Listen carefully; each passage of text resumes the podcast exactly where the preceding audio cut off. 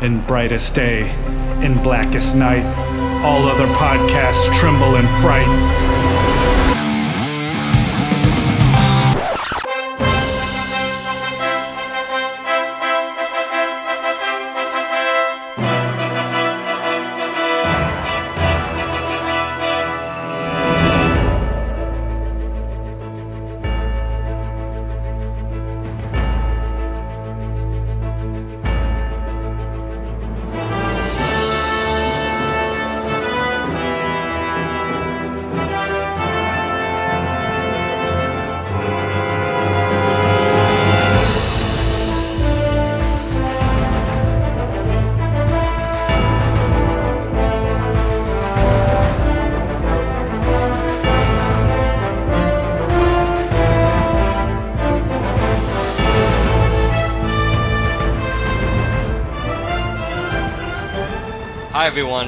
Mark Marble, And I'm Ryan Daly. and this is the Lantern Cast.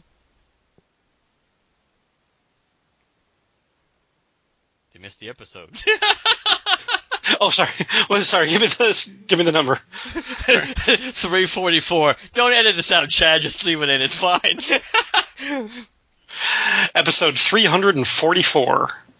That's right. And this is the uh, this is a very non-lanterny episode. Uh, this is something that you and I wanted to do for Halloween, but it never quite worked out. Yeah, sorry about that. I still haven't seen that movie. That's you don't need to apologize. I am I am for what it's worth. I am reading the novelization. And so far, nothing of real, nothing of great interest has come up, other than the fact that they did put two cats in the cell in, in Michael Myers' room, and he did not kill them at Smith's Grove. So I guess that I guess that is progress. well, actually, no, it goes along with the series because he never really killed cats; he only really killed dogs. so they Right. that's that's another homage, maybe, to other things in the series. But no, we're not talking about Halloween. We much. We're talking about Creed 2 which certainly was one of my most anticipated movies of the year, and at least I can say, unlike most of the others this year, this one, this one I can't say really disappointed me on any level. yeah, you, you know what's funny? Like, as soon as I heard they were doing a Creed 2, like, I just, like, booked it, like, just, like, triggered automatically, okay, reservation, gonna see that as soon as it comes out. But then I just sort of shuffled it off in the background because like I, I could only I could only designate so much of my brain power to following like so many movies this year. And the Marvels really had a, a, man, a monopoly on that between Avengers, Black Panther and Ant-Man and the Wasp. Like that's all I was focusing on. So like I heard uh, yeah Creed 2 and like oh Ivan Drago is coming back. And I was like oh okay that's interesting. Uh, oh Creed is going to fight Drago's son. And I'm like okay, that sounds really gimmicky and it could be stupid, but I trust them. It's gonna be fine or whatever. But like, I didn't. I, I saw the teasers, I saw the trailer and everything, but I wasn't searching out like information about the movie. I wasn't researching it. I wasn't following it along, and I was just like, okay, it's coming out in November. I'm gonna see it in November. That's like a, a thing. And until the ending credits of this movie started to roll, I assumed this was a Ryan Coogler movie. I, and I was like impressed. I was like, wow, he did this and Black Panther back to back the same calendar year. This is really impressive. And then like I see the director, I was like, oh, it's somebody completely different. I've never heard of this guy. But like that's how that's how as much like I was really excited to see this movie. I was really hopeful for it, but I wasn't in tune with what was going on. So I didn't really know the the story or even like the behind the scenes like it wasn't the same writers and directors. No. But so, so, so I guess but that's a good testament, though, the fact that you did not necessarily automatically pick up on things during the course of the movie that would make you think that that oh yes, it's it's like someone different who then turned out to be Steven, but Capel or Capel or Capel, I think Junior. Um, Yeah. but uh, since we're on the director, let's stick with that. I I think he did a really good job. I think I well I obviously Coogler brought something to the franchise which was different, and the way he shot some of the fight scenes especially were different. Hmm. And this does kind of go back old school, more old school. So let- if you look at, if you're looking at, as we will multiple times in this episode, looking at the Rocky franchise and looking at different things, yes, the fight scenes in this movie are less like the fight scenes in Creed or even Rocky Balboa. So it's kind of going more back to, you know, what I think what we were used to a little bit.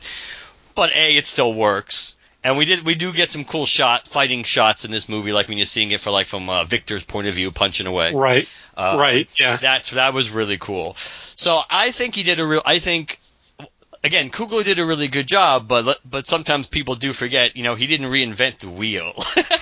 right, uh, right. I mean, even with Black Panther, which was really good. It's I mean. It's not the Citizen Kane of comic book movies. It's it's a good movie, and and, and Creed was a very good movie, and it, w- it was super good because of the fact that you that, that yo it's super good. it's good. It was really good because nobody, most people didn't give it a snowball's chance to be good or to succeed because it's again that's another one that seemed gimmicky. I heard of, I remember hearing about the concept of Creed for a while before there were people really attached to it. Uh, other than I knew Stallone was going to be somehow involved in it, but you know all the pieces didn't fall into place till later on, and I I was interested in it because I'm I'm a fan of the fra- a fan of the franchise, and I was a I really like Apollo Creed, so yeah, this is this is kind so it, it was a concept that grabbed me, but again, it could have been it could have failed miserably, but much like this movie, a lot of people thought this could really drift into the cheese and go back to Rocky Four, which is very popular and it's highly rewatchable. And despite the fact that it has no Bill Conti music at all, it still has a really good soundtrack. I was going to bring that up too. Yeah, Like I yeah. was just. Well, about about Yeah. what, Rocky Four? Yeah, yeah. The soundtrack is incredible. It's like one of those great soundtracks from an '80s movie. Yes, yeah. it's still it's a, still a cool workout soundtrack, and even like if you find a greatest hits package of like I have the uh the soundtrack technically from Rocky Balboa, which is really just the greatest hits of the Mhm. entire the entire uh, series, and a lot there are. There's a huge amount of songs off of Rocky Four alone. I'm trying to think. Heart, Hearts on Fire. yeah. Uh, No Easy Way Out is No always one of my Way favorites. Out, this is the Burning- montage when he's Burning when he's driving in his car, just remembering about how Apollo died three minutes earlier in the movie. He's, Yeah. he's like having flashbacks to stuff. It's like we just saw that scene. And, and the classic flash forward scenes of things we haven't seen yet, but we're going to see. Right. It's another tradition in the franchise. But despite all that, if you're looking at Rocky Four fairly, Rocky Four is kind of is where the franchise jumped the shark. Really mm-hmm. good, watchable, likable. I mean, it's certainly lo- it's certainly better than Rocky Five. But Right. Rocky Five does have a lot more from a, the way it's shot, the way it looks, even thematically. It does kind of fit in with the series a lot more than Rocky Four, but we know we know people like Rocky Four. I like Rocky Four watching it. I can just very easily pick out the flaws in Rocky Four more than the others. But yeah, Rocky, co- yeah, I, I think I think you're right about Rocky Four sort of like jumping the shark, or, or because I think yeah, Rocky Four almost seems to straddle the line between like a boxing movie and proto superhero movie. Right. like there's something about like where he's like it's in that verge of like you know the the later Die Hard movies where it's like this guy is not like a human being anymore. He's he's fighting this invincible Russian machine. And oh, by the way, by the end of the movie, he brays, he basically brings down the Soviet Union. he he brings democracy to the USSR. after the enti- after the entire movie was about was about revenge and us versus them. yeah, it's, Yeah. it's pretty silly. I know, and a lot of people. And I don't know. We're going we're going into franchise talk more than I figured early, which is fine. But right. a lot of a lot of people group Rocky three with Rocky four, but I don't think that's really fair because I think Rocky three had a good Rocky three had an important message to it, and I will always favor Rocky three in general over many of the movies in the franchise because it dealt with Mhm. something that came from Stallone's own experience. It was it was not.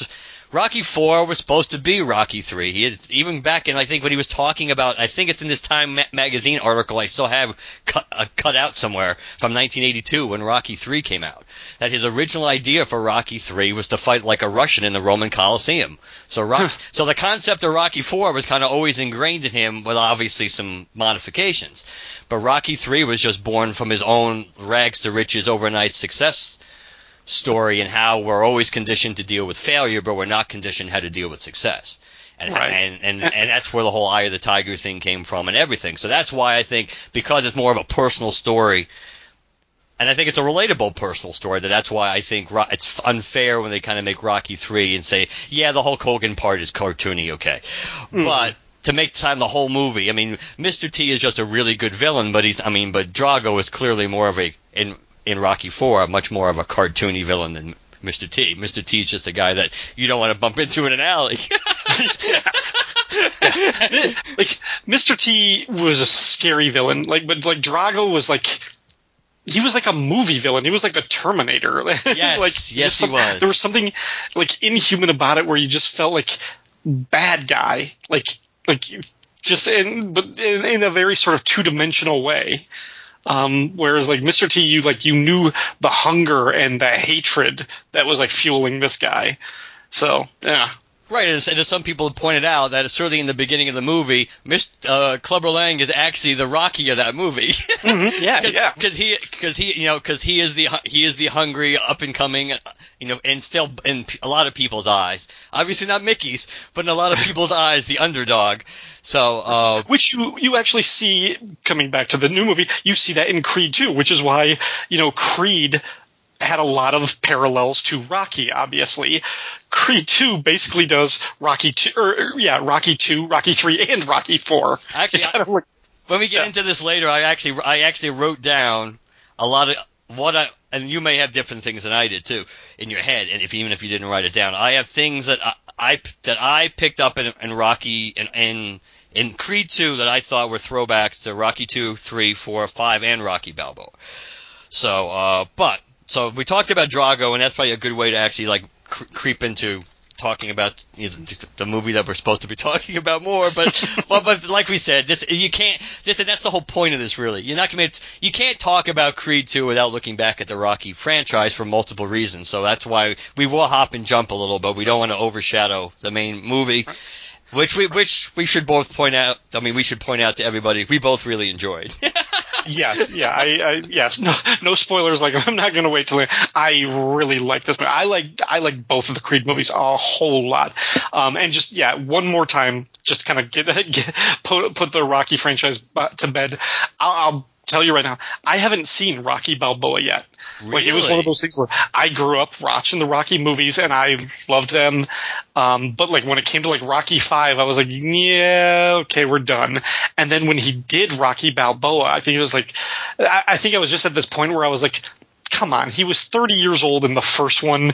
We're supposed to expect this like 25 years later. Like I was like, this is just going to be silly because I think it was around the same time he was doing the fourth Rambo movie yeah, and I was around- like, this is, I was like, this is pretty sad for, for Sylvester Stallone just to go, go back for these.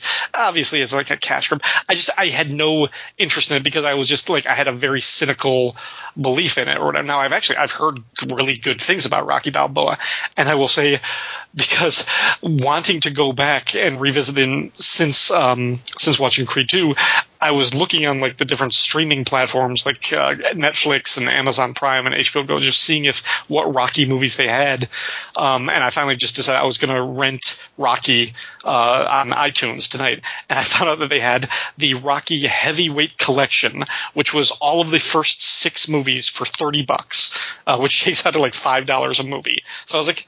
Yeah, okay, we're doing this. So oh, Cool. I got I got all six of them. So I have Rocky Balboa.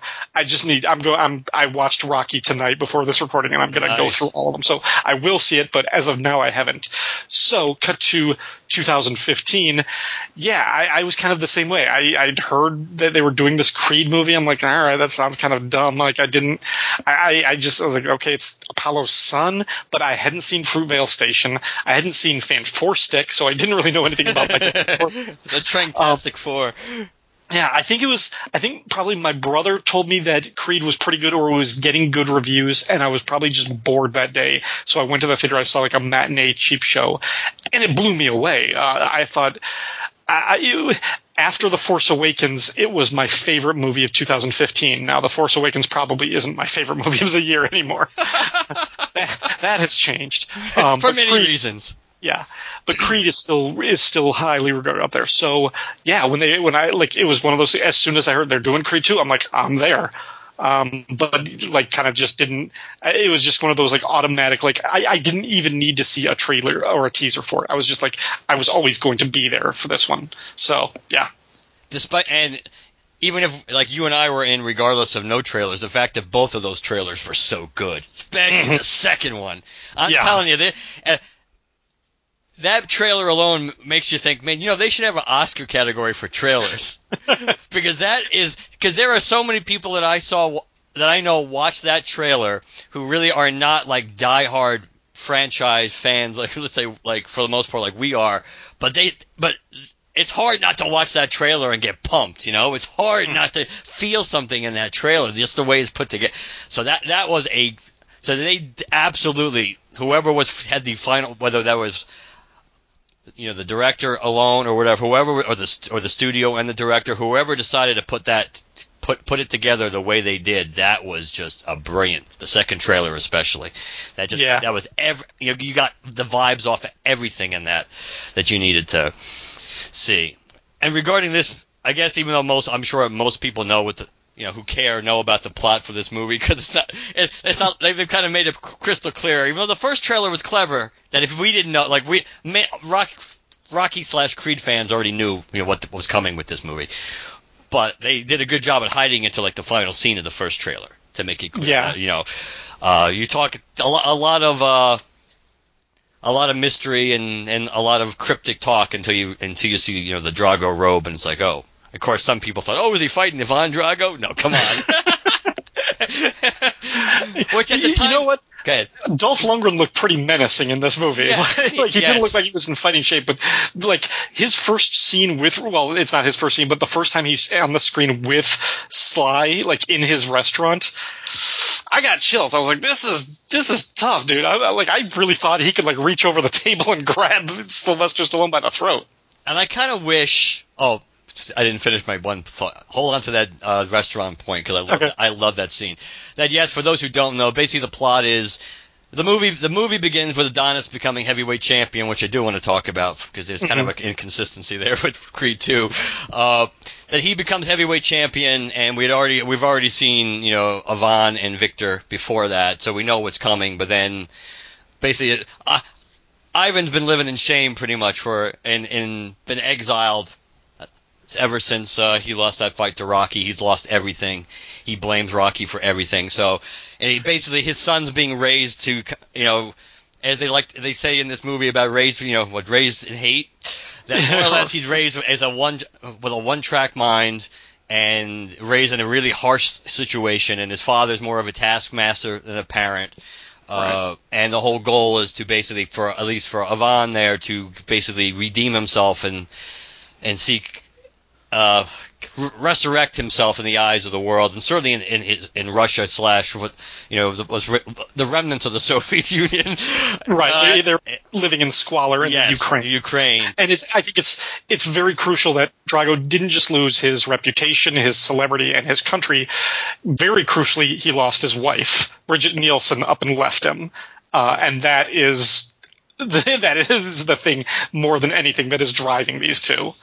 So That is true, even though obviously Victor has a much different view on on Ludmilla, and you can't say his view's wrong because the one the Dra- the Dra- the Dragos are obviously the ba- the quote unquote villains of this movie, but they're humanized villains. At least mm-hmm. Vic- at least especially Victor.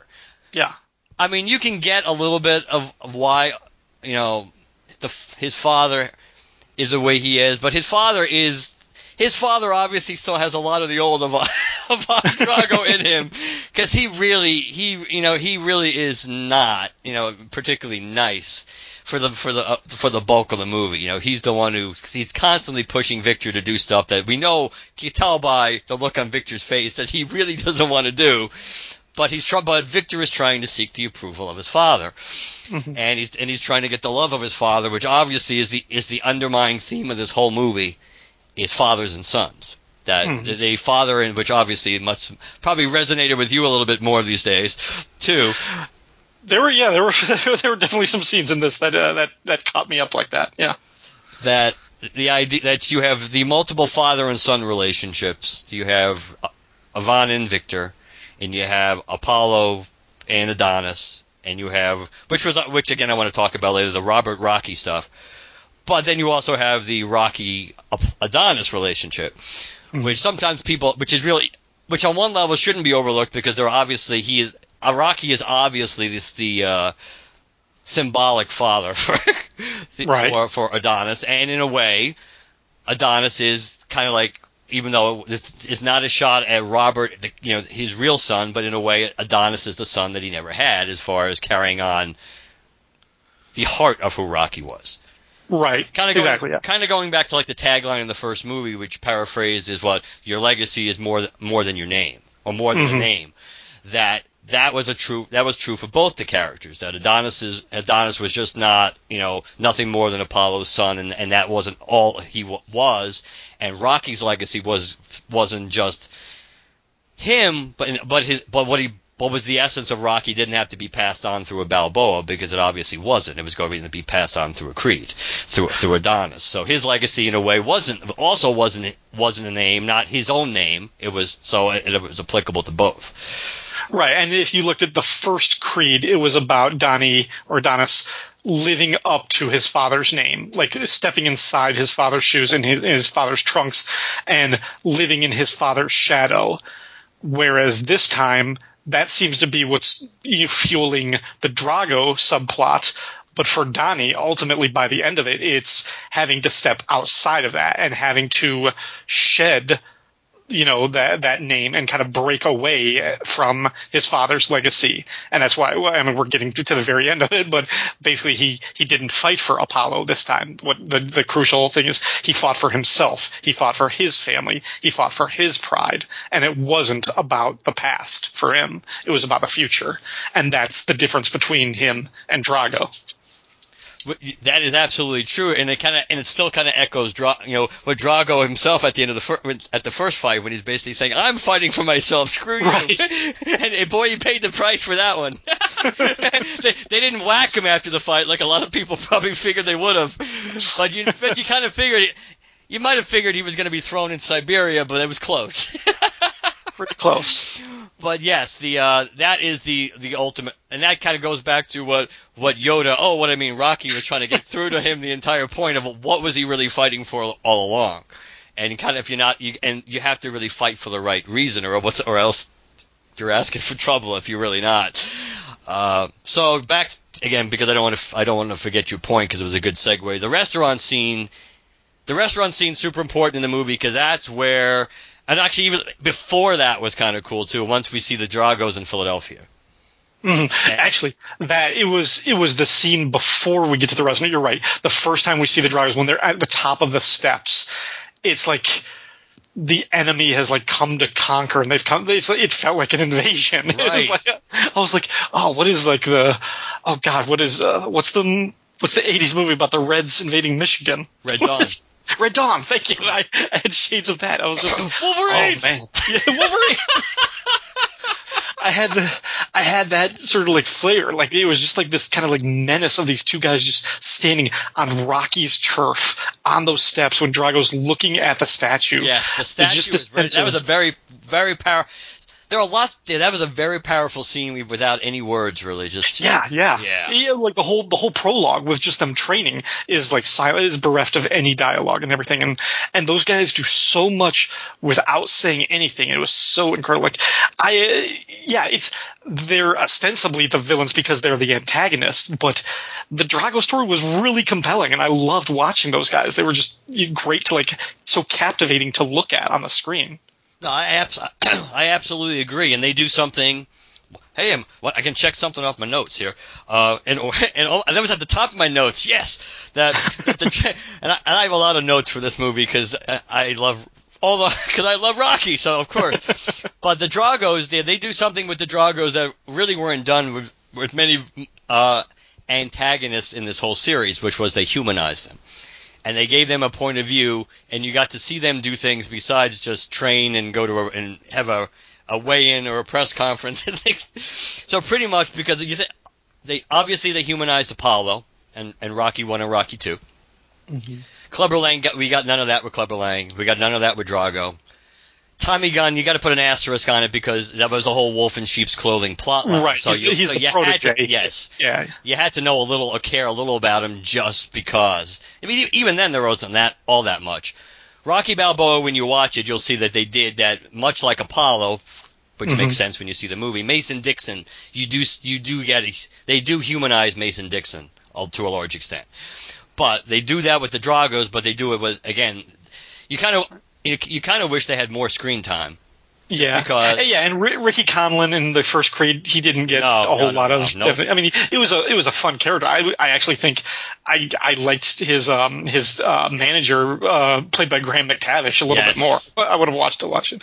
Um, and the one thing I would say is the the fleshing out of Apollo had you know like he he benefited from return appearances because having just watched Rocky a few hours ago, there wasn't a whole lot to Apollo in the first one. I think it was really in the sequel, Yes. which we got to know him a little bit more and we got to see more of what made him tick. And I I mean, in a lot of ways, the, the feeling that you know he had to have this rematch because it wasn't earned. His championship, his title was perhaps not deserved, which again is echoed in. Yes, that's one of the things a lot when we get to when we get to the the beats that repeat themselves. Yes, that and they did that in a, and I thought they did that in a very clever way. Yeah, yeah. because even though because structurally, let's be honest, well, this movie obviously it calls up back and it plays and, and if this is not a criticism, it's a positive because I I know related to Halloween Halloween when you see it, I I heard on somebody's podcast that in a way they thought Halloween played better 2018 if you viewed it as a greatest hits package and not. It works better that way than just oh as a true mm-hmm. sequel you know to, to the 78 movie. Mm. This movie works as a sequel obviously to creed slash rocky 4 but it also works as a greatest hits package but it works because it fits into the plot. And i think that's i think that's important but there's a but structurally this movie despite the fact that the the trigger and it kind of gets everything going goes back to rocky 4 Rocky Three is much more like you and I kind of speculated based on things that we had kind of seen in the trailers that there was a strong possibility this was going to be a Rocky Three kind of beat to it Yeah. as far as the overall structure, and it really is. Right, you're gonna see you're gonna see Donnie at his peak when he's like the new pretty boy, the new you know the heavyweight champion or. He's got to get taken down. He's got to lose, and then it's got to be the recovery and the and the comeback story. You've got to fit all of those into the same plot. So Rocky Four sort of did that, except Rocky's loss was actually the death of Apollo. Right. So they sort of switched it, but yeah, there is kind of that formula. But yeah, we definitely see in terms of the, and you already mentioned it, the sort of parallel between Victor Drago is a lot more like Clubber Lang in this one than Ivan Drago. Um, just because we see him growing up in hunger, we see him challenging and the, the threat of of having that rawness, and then being the favored one when they have the rematch, Right. And and the way that's flipped. So and he yeah he definitely does not have all the advantages his father had.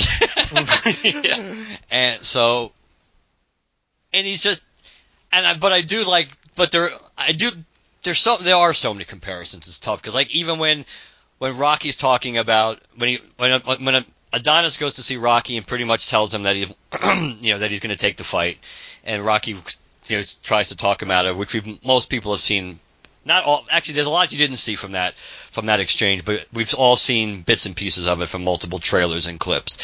That one of the things that he points out which is which is again eerily similar not coincidentally i'm sure the fact that when when when apollo was talking about drago talking about you know he's big but he's clumsy and you know in that that i know i can beat him that rocky's certainly not going that oh i know you can beat him but he was pointing out you know that victor's kind of like you know he's really raw. You know that he's strong he's really raw. Uh, but as well as playing up, you know how how dangerous, you know how dangerous he was mm-hmm. to, and because of that, like again, echoing back to Clubber Lang, you know when you you know when you've got when you have nothing to lose, you know when you're raised in that kind of environment and you have nothing to lose, that makes you a very very dangerous fighter. And you know Adonis again echoing Apollo with the "I'm dangerous," which is another Rocky Two throwback. Um, I'm Right. dangerous. I'm dangerous. I actually, I and it's in it's in the second trailer. I love when Rocky says this guy broke things in me that have never been fixed, and that like harkens back to like the one good thing about Rocky Five was him dealing with basically brain damage and, and concussion syndrome. which is actually one of the one of the few times in this movie the few times if you want to if you view at the moment and, and you can you can but it won't down the road probably unfortunately we won't be able to do this but if you viewed kind of like Rocky Balboa Creed and Creed 2 are like its own trilogy now this is kind of like the only real acknowledgement of some of the stuff from Rocky 5 which is one of my problems with Rocky Balboa is that they just didn't acknowledge anything about it. Mm. Obviously, now you could chalk it up to being kind of like being misdiagnosed to a large extent with post concussion syndrome and Right. things like that. You could have chalked it up somehow, but by not addressing it, it kind of was lame. Yeah. It's like making it sound like, oh, it didn't really, it didn't really happen. Uh, but yes, that line, that that, uh, and obviously there's a whole lot of breaking references throughout this whole movie. They did. They really leaned on that one. yeah, they they def they, they definitely did not um they did not disappoint, and people did not think we were going to get any variation on that on that line. But it's interesting. Some of the things in the trailers did not make make it into the movie. You know, well, that's. I mean, I'm. That doesn't surprise that me. doesn't anymore. surprise me anymore at all. But and some and and which is also not surprising that some of the lines that do make it into the movie are not actually the same cut of the line or take that Mm. we saw in the trailer. Uh, and I think actually that that breaking that things the things he broke in me line I think is another one that in the movie I think it's a different take Yeah. of that. Yeah. Uh, but you know, the yeah the the I wish they hadn't shown all that Drago Rocky stuff at the restaurant. The, the, the whole exchange because you pretty much did see it either in in the clip that they released. So people had watched that clip. You had seen most of it. Where I see, and, and this is an interesting way the movie was cut. I kind of like the fact that Rocky and Drago are having the conversation at the same time. Uh, Bianca and Adonis are seeing the challenge on TV. Yeah. But yeah. on another level, I don't because the Rocky Drago stuff would have, on one level, would have played better if it was all not interrupted. Mhm. So I kind of go back and forth on that. And one of the things I, and yeah, that scene is that scene is that scene is great, and you can see, and I like the way you know it is Rocky that you know Rocky is obviously, it's typical Drago and he's accurate when he when he points out when he talks about you know the, the good picture the good pictures but none of me right. and Rocky's, and, and you can understand that that's even though that was arguably based on the impossibility of it, that Rocky's greatest moment as far as what he was able to physically do, it was a time frame that he doesn't really want to remember for multiple reasons, Right. because of Apollo and because of the fallout from his fight with, you know, how it affected, you know, his life. So it makes sense why Rocky would not have that there, but yet, b- based on the kind of like chip on his shoulder version of Drago, it would make sense why he would somehow almost be slighted that slighted with that too. the one thing that disappointed me about that scene, and I think you and I, you and I did talk about this previously, I think it was a missed opportunity for him not to mention something about how he was, if he hadn't actually began to seek it, that he was planning on seeking a rematch with Rocky, but Rocky had retired already, and he was never going to Yeah. get it. Because I think that would have played up the bitterness aspect a little bit more, and also possibly given an explanation for why he obviously didn't. He chose not to fight again. When let's be honest, realistically, we know he could have beat the crap out of everybody we saw in Rocky Five. so if he had come back, he probably would have been heavyweight champion pretty easily. So, but by, by by playing up the angle that the only way he was ever going to get redemption in his own eyes and the and the eyes basically of the Soviet Union was to beat Rocky. That once he was denied that opportunity. Once it was removed, that opportunity was taken off the table with Rocky's retirement. There, there really was nothing left for him to fight for or to come back. I kind of think that would have been better, or maybe that they even did. I even thought about even a back, like they saying, um, implying that they did a back channel like reach out to Rocky, but like, Ad- like you know, but Adrian shut it down, which of course she would have because that would have been her character. She would have done that. Mhm. But something like I don't I don't think it's bad the way they did it. I think it would have played up his motivation about blaming Rocky so much because obviously his whole plan a large part of his plan was to get literally when he says my son will break your boy that he can't he can't get physical revenge on Rocky but the only way but the next best thing is to break the person that means the most to Rocky like Right. Yeah. He'll destroy the legacy, and he'll. Yes. Yeah. It's it's revenge by proxy. yes You know, I hadn't even thought about it, but you're because we we did kind of talk about that whole thing about a potential rematch and and Drago being denied that, and maybe that just seeped into my brain because I kind of felt like that was implied, and I kind of was thinking about that while I was watching the movie. But now it, you're, it was never stated. It was never made explicit like that in the movie. So I'm thinking maybe just because we'd had that talk beforehand, I kind of went into it thinking about that and brought that to brought that to the viewing. Yeah, and I was and I was hope yeah I was hoping there was going to be because it would have been natural. It would have been a natural Mhm. thing to say, you know that. And then you retired, so I, so rematch. I Right. could not get rematch and something like Right. something like, and and that that I thought that yeah I thought that would have added to the the, the bitterness of why he's. I mean, you may, it makes sense as it is why he would blame Rocky, at least by proxy, but but still. Um, so uh, from the course of the movie, obviously Vic, Rocky doesn't want to train Adonis for logical reasons, not not just because of the guilt, but because he basically like we. It becomes clearer later on because Rocky knows that not just that Adonis is doing it not only is really doing it for the wrong reason, but he's approaching it the wrong way, which we'll Right. get, which I'm going to get to because I think it's my, my favorite line in the movie comes comes after when Rocky and Adonis have their reconciliation, which was kind of weird that they needed one. That kind of bothered me that Adonis kind of took that cheap shot at Rocky at that point about throwing in the towel. Mhm. Um, the first movie, I get it because Rocky had taken that in it. He didn't do it on purpose. I mean, he was Right. he kind of did it. He, he said it on purpose, but he was he didn't mean to hurt Adonis the way he did when he made that crack about you know we're not a real family. You know this isn't you know things like that. So then when Right. so, so then when Adonis countered by saying you're not my you know you- you're not my father or my real family either. You, you know you you know you got my real family killed or whatever. That that was Yeah. kind of but okay. That was like tit for tat. Both were inappropriate, but it balanced it out. Now we're after all this time because we know a couple of years at least have passed that and and the closeness they have that seemed kind of like a cheap shot because because he has to be. I know he's a he's he's a he's hot headed. Adonis is clearly hot headed, but you would think he would be able to he should be able to understand logically why Rocky Mhm. would not want him to take this fight. Right. Right. I mean- I mean, it's Rocky has seen this before. Yes. Rocky has lived this before. He's speaking from experience, but it's not going to work because Donnie hasn't. For Donnie, this is new. For Donnie, this is happening to him. He can't see outside of this shadow. He's still living it. He still doesn't believe he's the champion that he deserves it. And and, and they they I do think that was planted very well. And you mentioned something wrong with the fight in the beginning when he uh, when he wins the championship by beating uh, Danny Wheeler. Um, like uh, they mentioned that even like when they're talking about that like on ESPN later on, they're like, well, you know, he kind of fought Danny Wheeler three years too late. Um, so they're already questioning, well, does he deserve this title and everything like that? And and even you know at the end of the fight when like you know um, what is Tessa Thompson's name? You just Bianca. Bianca, thank you. Um, I getting into her character, who I, I love, and I love that right away when the movie starts, they remind us that she's deaf, that she's Yes. going deaf. They they Yes. take out her hearing aid and everything like that, and they they focus on that a couple of times for the payoff later on in like the second act. Um, but yeah, like she's she's like kissing him and she's telling him like listen to what they're saying. He's like you won, and he's like he doesn't believe it, and I think he's still he is still like he doesn't believe that he he feels a little bit insecure about having the, the title of the championship and doesn't know how to deal with it. And it's what you said about about Rocky three. He doesn't know how to deal with that success.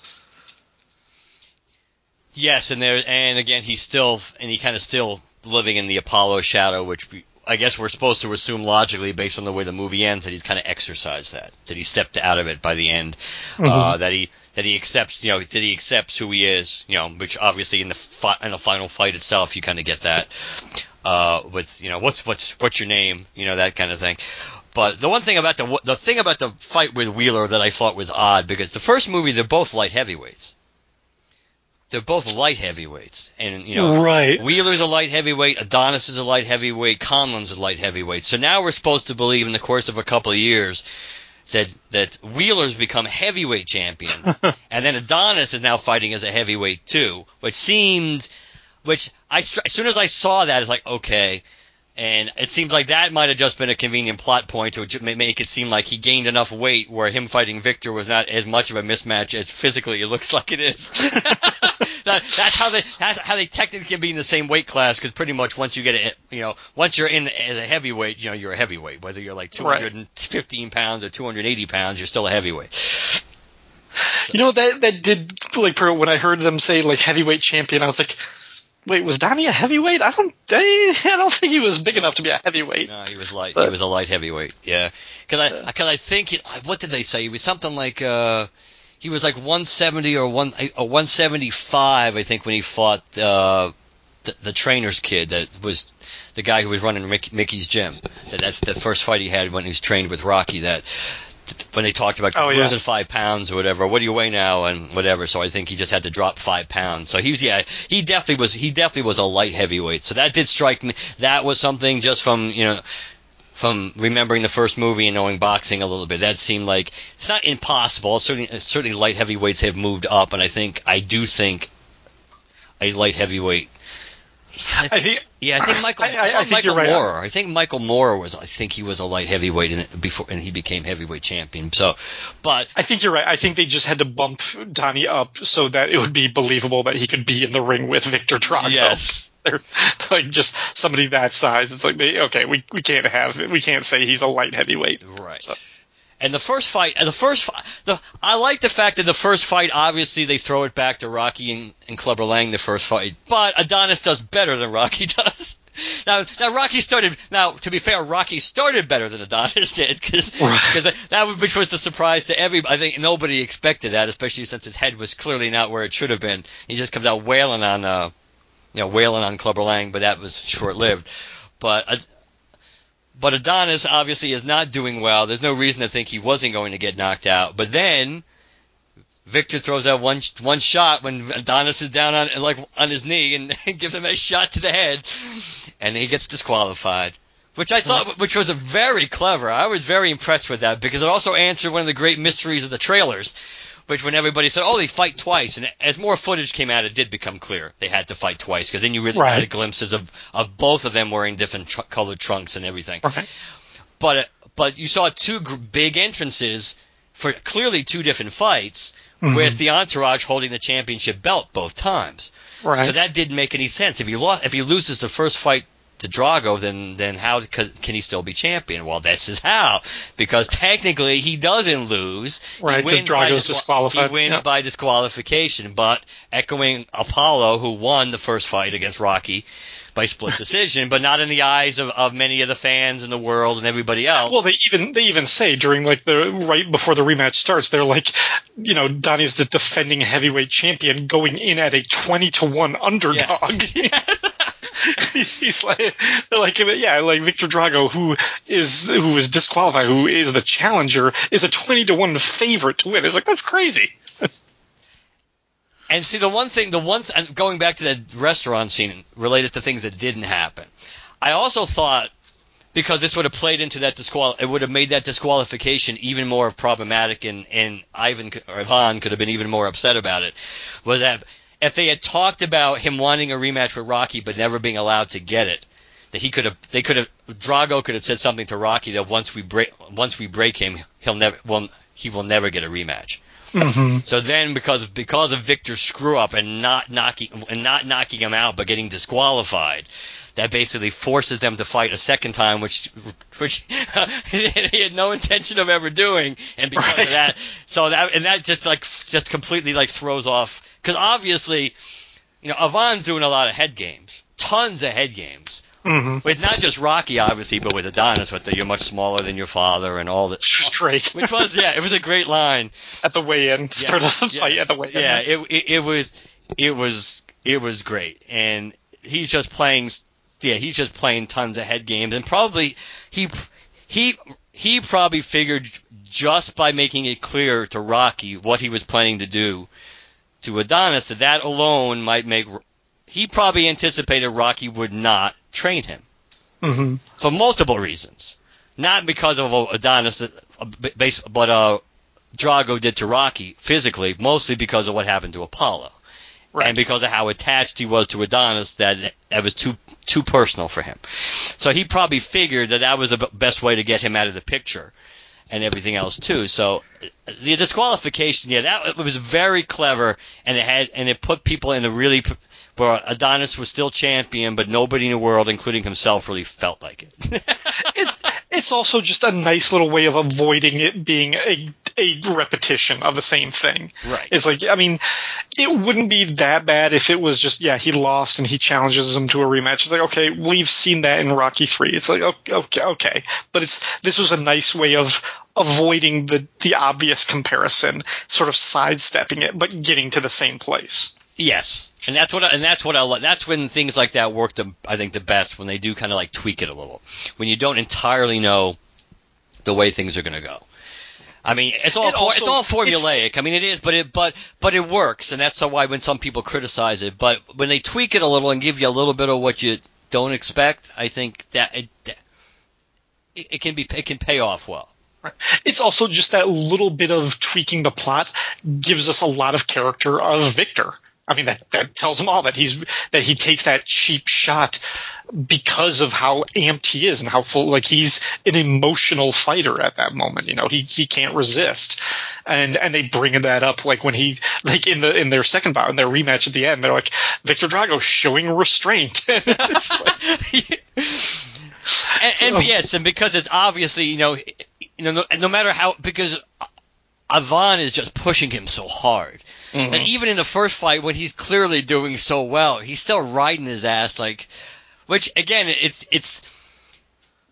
It's kind of like deja vu because of the fact that that's what they were doing to him to Drago in the corner when he was fighting Rocky, and it's like uh it's like a make it's like oh he's nothing it's nothing what are you doing it's like I know what I'm fighting and I'm what I'm fighting is a nothing so just trust me on this one so Uh, let, let me ask you. Was there any point in the movie did you ever think that Victor was going to lash out and hit Ivan? no no I didn't there were there were a couple of times when I was looking in his eyes and I was like, ooh, I was like, remember that moment in Rocky Four when Drago picked up the like Russian sponsor guy? Like even though he was wearing his gloves, he managed to grab him by his neck like a chokehold and lift Yes. him off the ground. I was like, look, right, right before right before getting knocked out yeah, yeah. Like there were there were a couple of moments I was like, man, I was like like Ivan Drago is creating a Frankenstein's monster, and I'm not. like, I think there's going to come a point in this movie where he's going to lose control, and it's going to come back at him. Um, and it's. Uh, but it, I, I'm I'm glad it didn't go that way because that's where I thought it was going. Um, it actually went a nicer place than I thought.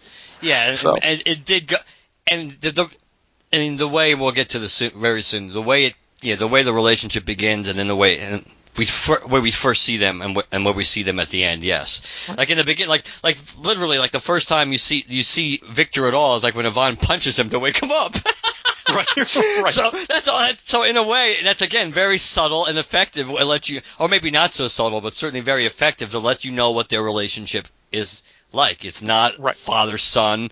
It is not a lot, not a lot of love and respect. There, not there may be some respect from Victor, maybe, but it's more out of fear and out of trying to, you know, trying to seek his father's approval. The way, and the only way to do it is basically just to do things his father's way. Right, but and yeah, that's that's Victor wants his father's approval, he wants his respect, he wants his love, whatever that however that manifests. But for Ivan, Victor is a project more than anything. He's the agent of Drago's revenge. Yes. It's he's the instrument. He's molding him into this instrument that he will use to redeem himself, to get his wife back, to get his country back, to get his celebrity back, and to destroy Rocky and his legacy. Right. It's and and Victor is just the agent, the instrument he's using for that. He's a tool. Yep. He's not a person until the very end.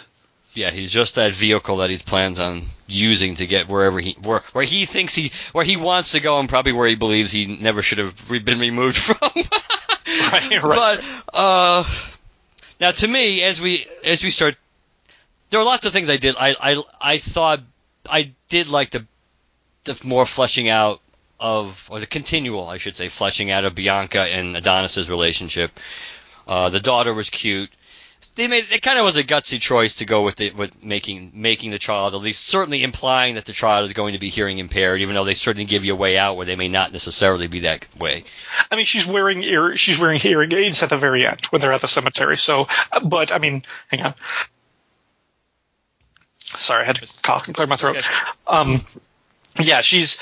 It's definitely implied that she's got she has the hearing aids at the end, but the you know the the advancements in hearing aid technology and the things like that that have just since you know we were young to wherever they will be when you know when when Amara Creed is an uh, an adult. I mean, yeah, it, it's pretty incredible. So they could they could get around that if they needed to, but but I, I do like that, and I think that kind of like harken back like the the physical um, that, you know, that was another sort of callback to, you know, like the problems with, um, with Rocky and Adrian. Yes. Um, when it, like, was that, was that in Rocky three? No, that was in Rocky two, right? Two. Yeah, that was in Rocky two. I couldn't remember. Um, so, but yeah, just like that other thing, and, and that's why I'm glad that right from the beginning, the first time we see Bianca, they remind us that she's deaf, and the first time she's seeing Adonis, you know, she does the sign thing, you know, Yes. reminding him of the Yes. funniest moment from the first movie, Yes. which was terrific. Yes, that that Um, was very that was very Mhm. clever that and, and appropriate. They they they they going back to that. Some habits don't change. Right. Um, Um, and I liked I liked his proposal. I liked how sloppy it was. Um, I, I liked when he's asking like Rocky, how did he do it? And Rocky's like, you know, I, I said, you know, something which I now realize is a really stupid way of saying, you know, you're my world. I can't live without you. And, um, and I like I liked um, I liked Bianca's reaction to it and everything like that. And um, and it, yeah, I thought it was it was really cute when they go to have dinner with uh, Donnie's mom, and they're like, "We've got something we've got to tell you," and she's like, "Oh, I already know what you're gonna say." and she's clearly like the way she's treating Bianca. I was like, "Oh yeah, she's pregnant." Of course, we'd seen from the trailers. yes, Oh, yes, yes. yeah. But but it, that was but that was not. But if you didn't know that, it was nice. It was nicely done. It was Mhm. nicely done. And I did. I do like. I did like how again. Obviously, Adonis takes the Rocky role in more ways than one because especially with the you know with the in the Rocky two moments with having the child and Right. you know this will be like the greatest moment of your, your life and, and and of course a direct throwback when Rocky's bouncing the ball outside. Mhm. You know that's like when he like when he found out she was pregnant. He was do, he was you know when Adrian was doing that. Uh, so uh, bef- so the one thing I wanted to, which kind of leads to when Rocky and Adonis have their. Yeah, uh, this is the other thing which, which directly relates to this because obviously Rocky's there when when Amara is pretty much born, not in the room, but he's at the hospital Right. and then sees her shortly thereafter, and he comes out to kind of like reconnect with the you know with the sinking lost Adonis on on the the request of Mary Anne Creed Right.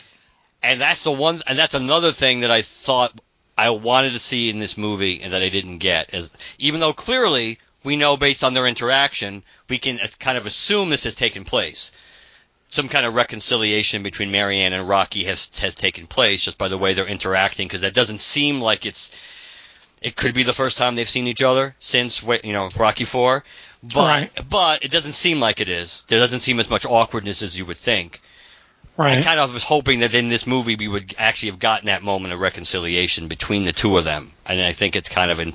While it is, I think it might be implied it's already happened. I thought that would have.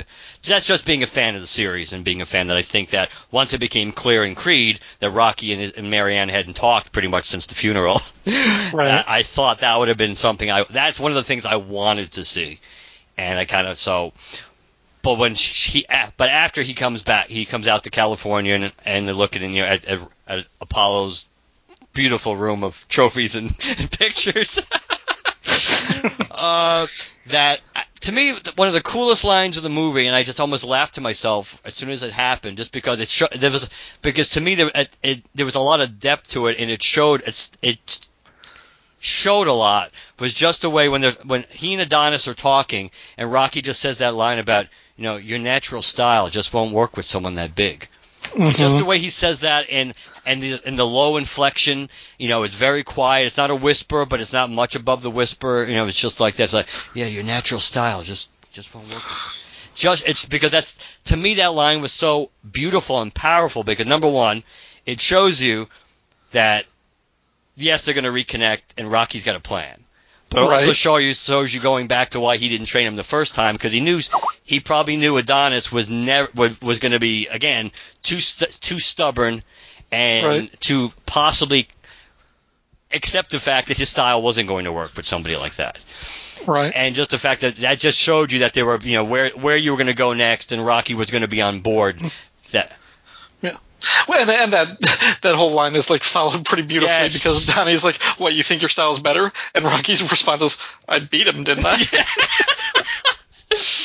and there and there and there is there is a certain you know balancing act and ap, something apropos about the fact that at the end of the day, yes, well, there's no doubt even Adonis's natural style is kind of I still think Adonis's natural style is, is still more Rocky's than Apollo's. I really do think when you watch them fight, I don't I don't see him fight and really see Apollo Creed. No, Uh, he's not the he's not the jabber stick and move kind of guy. So he is he's got more speed than Rocky, and he's got some of this. He's got the raw, ta- the natural ability of Apollo Creed, some of those genes. But his style is still much more closer, I think, to Rocky's to begin with. But it is. Uh, Well, yeah, they even, I mean, they describe the way he, he works the body. He goes for body blows, not like headshots and uppercuts and everything. You know, he'll take those when they appear, but his style is more about getting in close and, and just wearing the, down the body. So, Right, which is exactly how Rocky beat Drago, because especially, and, and one of my favorite lines, according to the novelization, according to the novelization of Rocky Four, that's that's the yeah, he he really knocked Drago out because he broke his ribs in the 15th round. that was a headshot to put him down, but that shot to the that like that final shot to the ribs when he's in pain or whatever, he broke his ribs, and that's the reason, Right. and that's the main reason I kind of like got. Um, so so but yeah, the fact that he, he had basically had to adopt closer to a Rocky kind of style. That Mhm. again, the idea that you, you- that you had that as raw and talented as Victor was, Victor himself, much like Clubber Lang, was untested and Right. was inexperienced. And the fact that, and as the saying always goes, you you don't know. You know, you don't until you've been tested, which is a key part of Rocky Balboa, by the way, from the Mason Dixon perspective. Mm. Uh, the idea that until you're tested, you, you know, you really, you know, you really don't know who you really don't know who you are.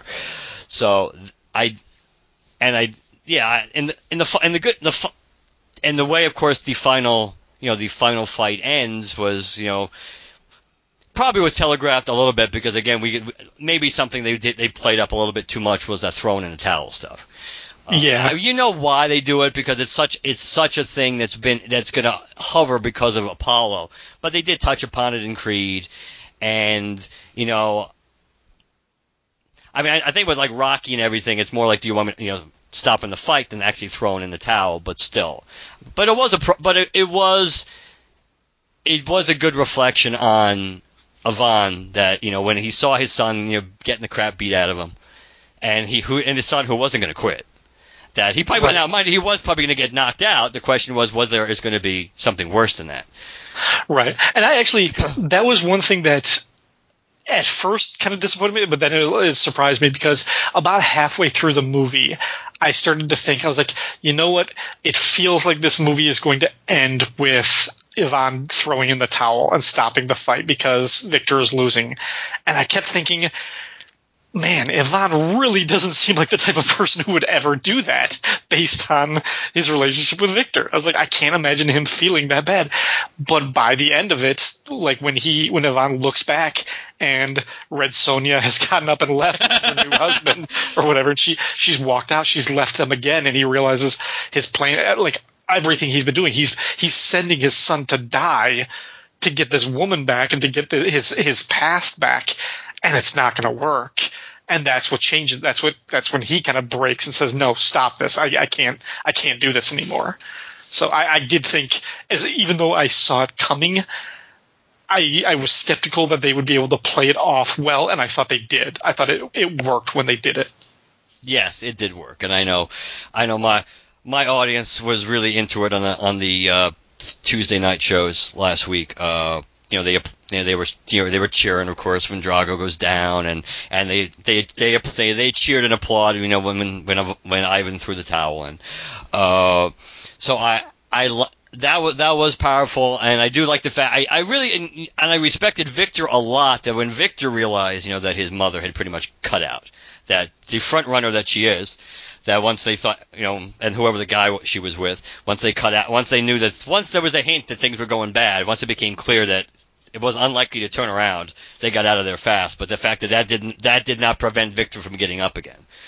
You know, Victor was not going to, you know, so Victor would have stayed there and taken as much punishment as, you know, as he could have. So, Mm-hmm. uh, whether it's just because of who he was and or or just because he wanted to dis- didn't want to disappoint his father or, or the combination. That's that's who he was. So I thought, yeah, I thought the ending probably, you know, the, I guess the only surprise, I guess, if you're looking at it from a structural perspective, that it was the tenth round and not the twelfth round. You know, Yeah. that that. But then maybe, but, but, but you could make the case if it was the twelfth round, maybe he would have been a little more reluctant to throw that towel in. Right, right. like we only have ten more seconds. And honestly, like some of these movies, they don't have to go that long. like the fight doesn't have to go down to the last three seconds. no, of I, and I like the fact that it didn't. I like I Yeah. like the I like the fact that they went that route, and Mhm. I liked I liked the fact which um, supposedly this one that this was that it was Stallone's idea at the to not have Rocky come in the ring Mhm. after Adonis won to kind of further the separation to and that whole what uh it's your time now or whatever Which, was, yeah, was yeah, I ad, was ad lib that that. was an ad lib line that was not written Stallone just he just did that one okay. so um but but it but it worked I think I thought it worked I thought it worked for what they're trying to convey which is that maybe even though it doesn't mean that if they do another one that you wouldn't want to see Rocky in it but I think they're, they're they are they did a good job of kind of getting you to the point where maybe Adonis can stand as a character on his own. Mhm. Uh, So I I didn't like that line when he says it's your time. I, I felt like it was a little bit clunky um, at first. Maybe maybe when I watch it again, I won't feel that way. But I thought it was just kind of like weird the way it said. I was like, what? What does that even mean? And then when Rocky sat down outside of the ring, when he just kind of like sat down and watched, I was like, oh, I get it. He's basically saying I'm done, and I took that as Stallone saying. I'm done with this franchise. Like this is me writing myself out.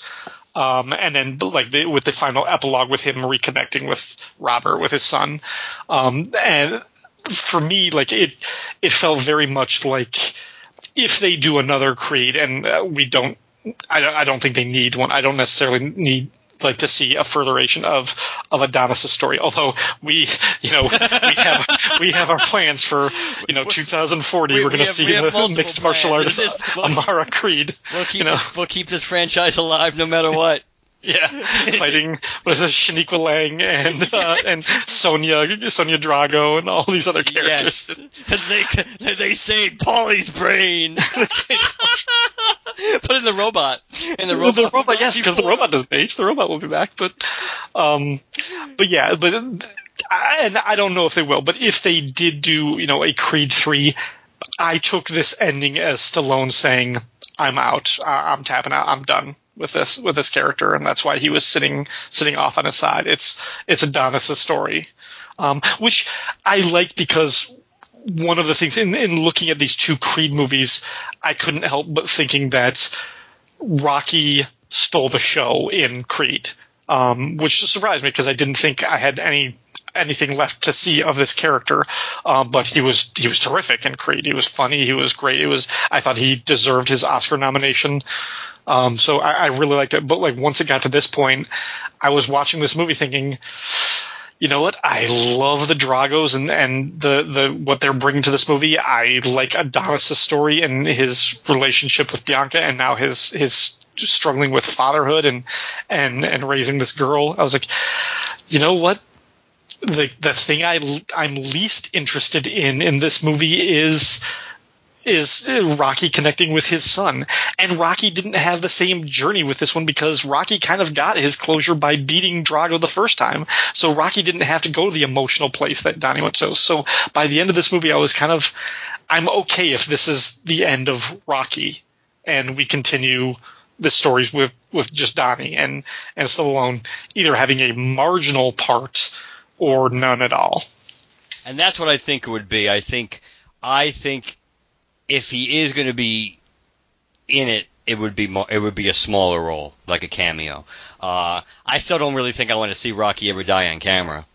Uh, No. I don't think I. That's why it was funny when people were talking about, oh, he's going to die in this one. It's like, what makes you think he would die in this one? Every- Everything you saw saw that he was training training Donnie hard in the desert and stuff like that, which clearly had to be for the fight he won. How could you come up with a plot that would make any sense that that Rocky trains this guy who's training super hard, and then he loses, and then he goes to the, to the slick guys in California and wins, and that and that's and that's a, and that's a, and, and that's a crowd pleaser. That made no sense whatsoever. Um, so no, if he was if he was going to die, it would have been in Creed when they diagnosed him with cancer and he was struggling. He would have died before Donnie's fight with Ricky Conlan. Um, and they, they actually didn't even really mention his, his battle with cancer in this one. It wasn't even a, like really a, a, an issue. Uh, so you're right. I don't think we need to see that. Uh, getting back to, I did notice, and I noticed this right from the trailer when we see Donnie training in the desert. I'm like, that's the Rocky training in in Siberia, Yes, in, in Russia, is- like running up the frozen mountain. We're going the opposite Yep. temperature. It's That- it's Donnie in the yes, desert. that's that's that's it's still it's the it's the elemental training. It's where the the elements and the environment is is wearing you down as much as the actual opponents. yeah, it's the it's the sun training in the sun. That's what Mm. it was. and versus you know versus the best friend training in, in the freezing cold. so yeah, so there is again uh, the flips. Yes, the flip side of, of Rocky's Rocky's training. Um, I'm I'm kind of glad. I mean, it wasn't critical, but it was the way they set it up in this movie. It was good that Rocky and Robert finally, hopefully, really get closure. Since they did, since they kind of, they kind of, since they did seem to have closure. Again, when you when you watch Rocky Balboa, you'll see it. But they, but then obviously they backed off from that in Creed by making it sound like they were kind of, they kind of were on the outs, or not, or not because they necessarily weren't getting along, but there wasn't a whole lot of interaction.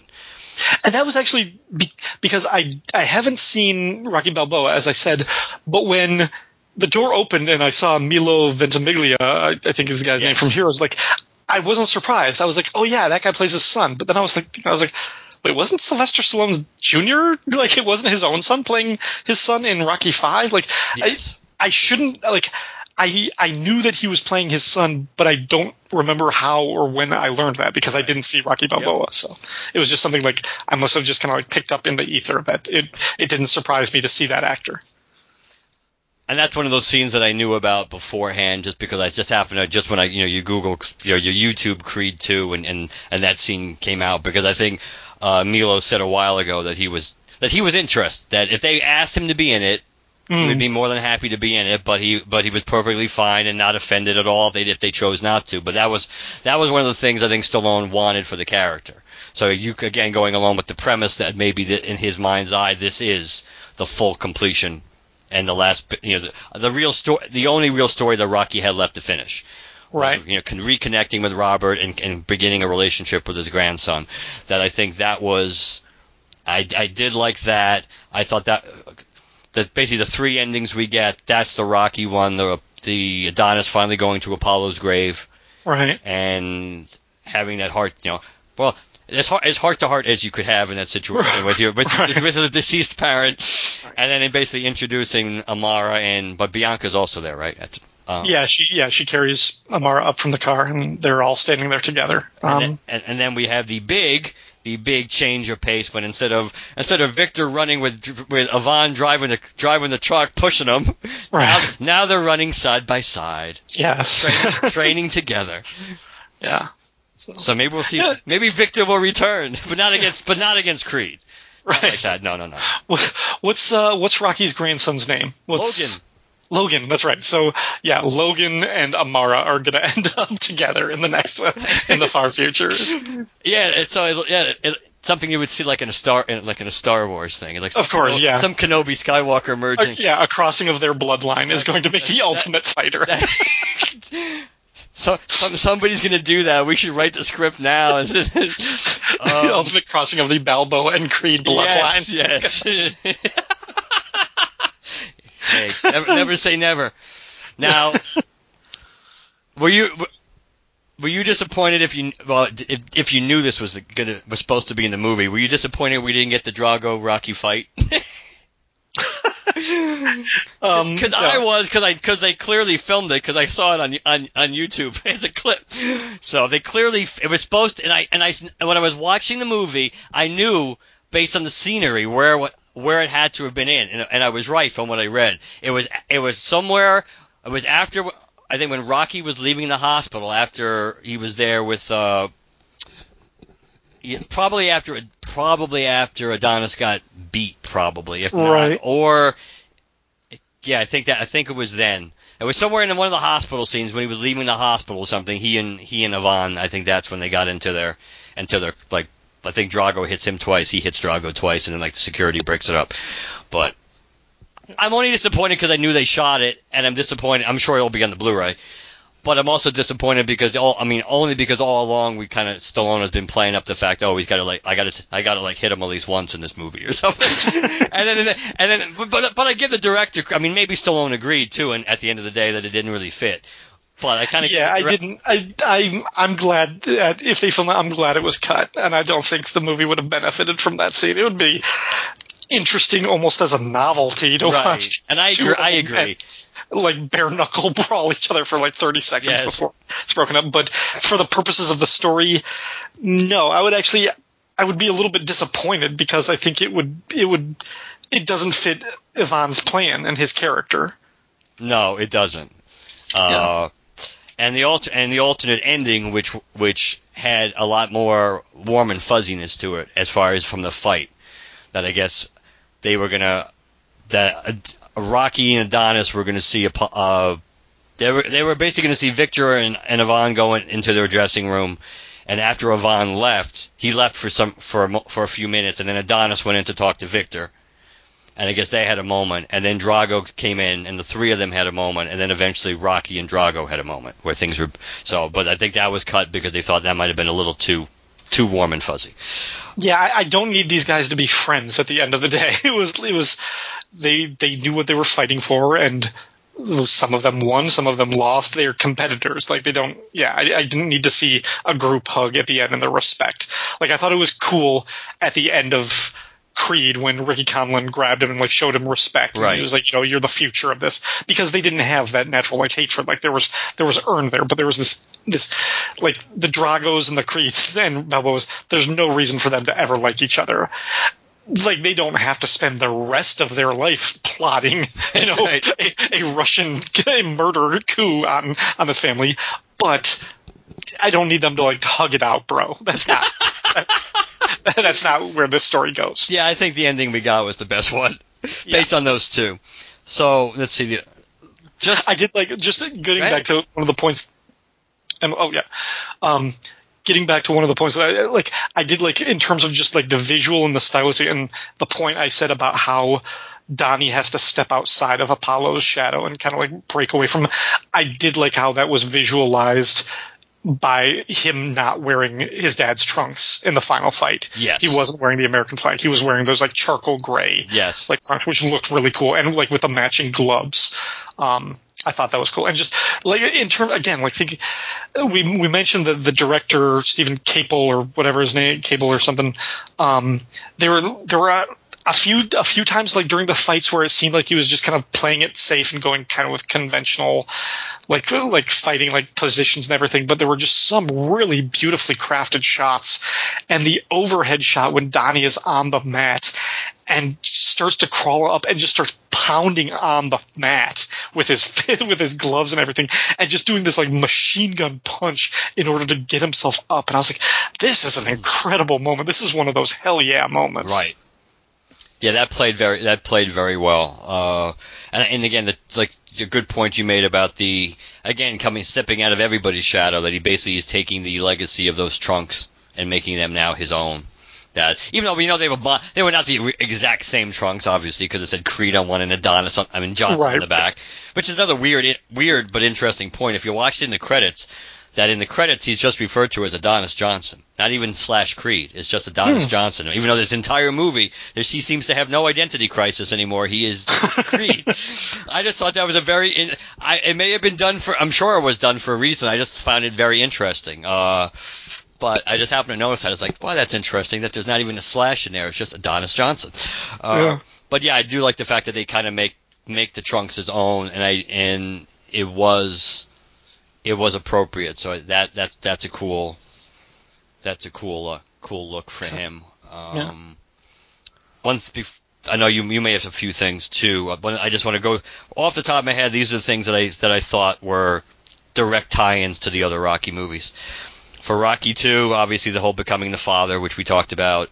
The, Yep. pu- the public challenge, like Apollo did to Rocky, Yep. called to call him out on TV. Uh, the champ viewed as a loser, even though he won, uh, which is what Apollo was dealing with in, the, in Rocky 2. And the I'm dangerous line, which we also talked about, you know, which is exactly what he says to Duke when he goes, "This man is breaking you up inside. He's dangerous. I'm dangerous. I'm dangerous." right Uh, Rocky 3, we already talked about the whole structure. Is ba- the main structure is closer to Rocky three than probably any of the other ones. Uh, Rocky is Mickey, which is not ori- not entirely just of a, for a, a Rocky three reference, but directly related to that. Basically, you're not prepared for the challenge you think you you think you the th- the challenge you want you're not prepared for, and you try to talk him out of it. Uh, Rocky bringing Adonis back, which is one of the reasons why, and you you kind of knew they're almost this had to kind of be a Rocky three like because that's the that's the ultimate payback for Rocky for what Apollo did to him. Because you go back to the to, to Creed, he makes the point of saying that you know I, I never got a I never got a chance to thank Apollo for bringing me back after Mickey. So this is the ultimate Mhm. payback because Adon that's what, he came to Adonis when Adonis was in the same similar same situation and needed him the most. Even though Adonis didn't seek him out, but Rocky didn't seek out Apollo either. So it so that to me was a direct tie-in. The two fights and obviously the whole Eye of the Tiger though was not said, but it's similar. The what are you fighting for kind of thing. Right. Um, it would have been. I, I do wish we could have gotten the scene of Rocky and Adonis running on the beach through the water with really with really high socks. Uh, uh, uh, ma- maybe maybe running through the desert until until Rocky keels over. you want to hear no bell? Hey. Uh, Rocky Rocky Four are obviously the villains. Uh, yeah, The big fight in Moscow. That's obviously. Uh, the, the alter- training in the elements yes, at the end. Yes, and the alternate kind of training montages, which we Yeah, really didn't yeah. get that much of. We got a little bit of it previous in other fights, but not. And uh, the the the he's cut when when Victor got cut, they kind of kind of that was kind of reminiscent to he's cut, he's cut, and it's a bad cut. Uh, and the ta- you know the Tower motif obviously is directly. Uh, Rocky Five, you got the you got the corrupt promoter. That's a that's a direct tie into uh, Oh, George, yeah, yeah. George Washington Duke reference. Uh, you have the uh, broke and the thing we already talked about, the broke things in me that ain't never been fixed line. That's obviously a throwback to, to what you know the, what he was dealing with in Rocky Five. And for Rocky Balboa, I don't have much. The grave visits obviously originated in Rocky Balboa. So I know that was in Creed too, but the Yeah, original yeah. Creed, but it was originated in Rocky Balboa and Robert, you know, uh, Milo there playing Right, right, right. and also something which I thought was really cool, and I thought this was the case, but I had to go back and double check. Double check. The hostess, Isabel, who was who was in the restaurant when Drago was there. That's the same character who was in who was the hostess in Rocky Balboa in his restaurant. Oh, okay. So that's a, that's a, and I thought that was a even though for most people that's completely irrelevant, I thought that was really cool because it is a relatively minor character, but it absolute but so they could have cast anybody to be a hostess or something in their restaurant and nobody would have thought twice about it because it's several because it's years later now, but it's supposed to be the same but it's the same character played by the same actress, I believe. Wait, does that mean that poor girl has had the same job at the restaurant for 15 years?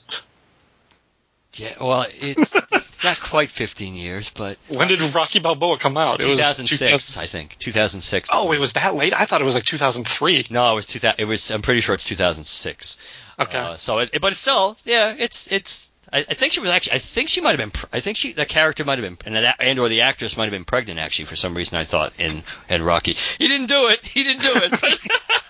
so those those are those are the things that those are the main ones. Besides anything else that we had talked about that pop that to me, and obviously everything's going to go back to the first movie because the whole major themes of the underdog and right, right. So I like just the other one that I sort of noticed. Um, it kind of harkens back to both Rocky two and three, probably more so three of like them, Donnie and Bianca moving out of Philly and going to like going to L.A., like getting like a new place, like in in uh, Los Angeles, and and the emphasis on Donnie getting his car back, that sweet Mustang, yeah. uh, and everything, just kind of like living like the shots of like the mansion, the Bel Air mansion or whatever, in uh, where um his mom Mary Anne is living, those things kind of reminded me of, you know, what is the champion, the world champion? He's not living in, you know, cold ass Philadelphia. He's living in sunny Hollywood. Um, that reminded me a little bit more of Rocky 3. Um, trying to think of my other notes. Um, I, I remember in Creed, like in like his, his, um, his fight with Ricky at the end when he's knocked down and he's kind of like lying down and he kind of goes through some flashbacks Right. of his um his uh his like earlier in the like his training with Rocky and some of their dialogue and there's one really quick shot of Apollo uh in the ring from the first round of Rocky uh, and and then like that's like right after that is when like like Donnie like jumps up, like he like inhales sharply, and it's like he's like sprung up, like like something electrocutes him. Um, so I just I remember that, and I remember. I, I I'm not disappointed, but it was just I was a little bit surprised that we didn't actually get like a shot of Carl Weathers as Apollo, like a flashback shot of something. Like we saw photos but I was like surprised they didn't use like archival footage or something in this one, this, like kind of the same way. Um, not disappointed, as I said. I just I kind of expected they would get something, um, and if not that, then maybe like a Force Ghost Apollo. They they uh, were there was you you joke. But but uh, the director there, he he really they, they really were trying to find a way to get to put Carl Weathers in this movie. I yeah. feel bad for Carl. I mean, first of all, they, they didn't have to really kill Apollo Creed. He could have just been in a coma. really, if they put him in a coma, he would have. Even though, but they already went down that road with Adrian. See, they kind of they kind of screwed that right. up. But I felt I he was a cool character to begin with, and I like Carl Weathers as an actor and a, as a guy. Yeah. But he's he really has wanted to be in, in in some way, shape, or form. He has wanted to be in other Rocky movies, and he's they've just never been able to find a way to find a way to do it. And I know at one point that when they were talking about doing the sequel, that they they were talking about that in a way it was going to the, the horrible sounding, but it, but maybe if the, they they could have pulled it off in a way. But there were going to be that it was going to be a sequel, but there were going to be some like almost like prequel or flashback stuff with Rocky and Apollo that we hadn't seen, so they could have had. Mm-hmm. You know, but the obvious, but they didn't, but they were, they were, they, there were two ways they almost had Carl Weathers in this movie. They, they thought about having him almost appear as a, as a vision or a ghost to Adonis, like in a sequence, like when he was in the hospital after mm-hmm. he got not got not knocked out, but knocked out by Victor right. in the first fight. And they also had sim- they had a similar thing to uh, kind of recording like Qui Gon di- dialogue. Yeah, yeah. About having when when when Adonis was on the canvas in the final fight to have Carl Weathers say "Get up, son" or something like that. Yeah. But, but they or but, sort of like what like was that in Rocky Five when like they reused Mickey, Mickey's Mickey. line like get uh, up? They didn't reuse it. He shot that stuff. He, Burgess Meredith was still alive when they did that, so that was all they filmed that stuff. Oh. Yeah, he was still all that. That's why he looked so horrible now. He was getting close to death, but he was still alive. so, oh yeah, all, that, all those scenes with the, the, those scenes and that stuff with Rocky and, and Mickey talking. Those were things they filmed. They yes, they filmed. You know, five. I'm sure. I'm sure I knew that at the time, but I was thinking uh, yeah, I probably forgot about it because I was I my, my, memory was that that was all just like unused stuff. But yeah, huh. But at the end of the day, they could they didn't think it would really it didn't really work. Yeah, I mean, it would for for Carl Weathers. I'm sure it would be nice to be in one of these things, but logically, it doesn't make sense, and I don't want them to to shoehorn something or compromise these movies that I've really enjoyed. I don't want them to create some some stupid way of, of uh, like doing the fa- doing the actor a favor and compromise the movie. I don't want them to do that. If they can come up with a way, but I don't think they will. Um, but uh, yeah, I, I, don't know. So uh, my my only other note that I remember is um, I wish. Um, ESPN's Max Kellerman would like announce my life and like narrate my life the way he does with the fights. Yeah, I mean, it, it's it's it's an interesting take, and, and, and mind you, Max Max started that gig in Rocky Balboa when you watch Rocky Balboa. Oh, he was yes, far back as that one. Yeah. Yes, that's that's that's the entry of Max Kellerman in, in into the, in doing the play-by-play stuff with the Lampley and everybody. All that. In fact, when you watch Rocky Balboa, you'll find it funny because he he is like the only one he is, which makes sense because Max Kellerman is kind of an old school guy the way he looks like certainly like at boxing and things. But yeah, yeah. He's like the only one who wasn't like completely crapping on the idea of Rocky coming back. You know, when when Lampley and Larry Merchant were just making really bad pun after bad pun before the fight started. but yeah, uh, I do I, I do like Ma- I do like Max I do like Max Kellerman when it's a. I, I'm sure you've seen it, but if anybody listening to this hasn't, um, go go on YouTube and look for it. There is a a mockumentary. I'm not sure what it's called, but it, it's like it's like one of those ESPN 30 oh, for 30, 30, 30 things. Yes, on Rocky But it's like it's like a five minute thing, uh, basically treating Rocky Four as if it was an actual fight, and they're like the the battle in like Moscow between Rocky and Drago that brought down the Soviet Union, and they get Max Kellerman and a few other ESPN like like fighters and stuff. It's so wonderfully done. It's magnificent. I lo- I could watch that every day. yeah. Yeah. Hey, hey, is what, what Reagan and Balboa, they're the ones that did it, man. I think Max is like I've only cried twice in my life or something like that. oh yes, good times.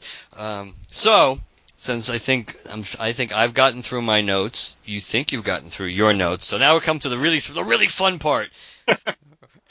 in order of your favorites, what, ranked all movies in the Rocky franchise, going from your favorite down to your least favorite. Okay, so first of all, don't hold me to this. Um, this is change. This list, right, this list could change. And like I said, I just got the bundle, and I'm going to do a rewatch over the next uh, couple days or weeks. Um, so I will say with the understanding that I have not seen Rocky Balboa yet, that is not at the bottom of my list. Um, because I would rather watch that one than rewatch Rocky Five. So Rocky, Rocky Five is at the bottom. That's number eight. Rocky Balboa is at number seven. When I see that, maybe it'll move up, maybe it'll move down. I don't know, but but I'll I'll put that above that. The next couple is really tough because it's probably been 20 years since I've seen Rocky 2 and maybe even Rocky 3. But when I was growing up, I watched Rocky 3 and Rocky 4 a lot more often.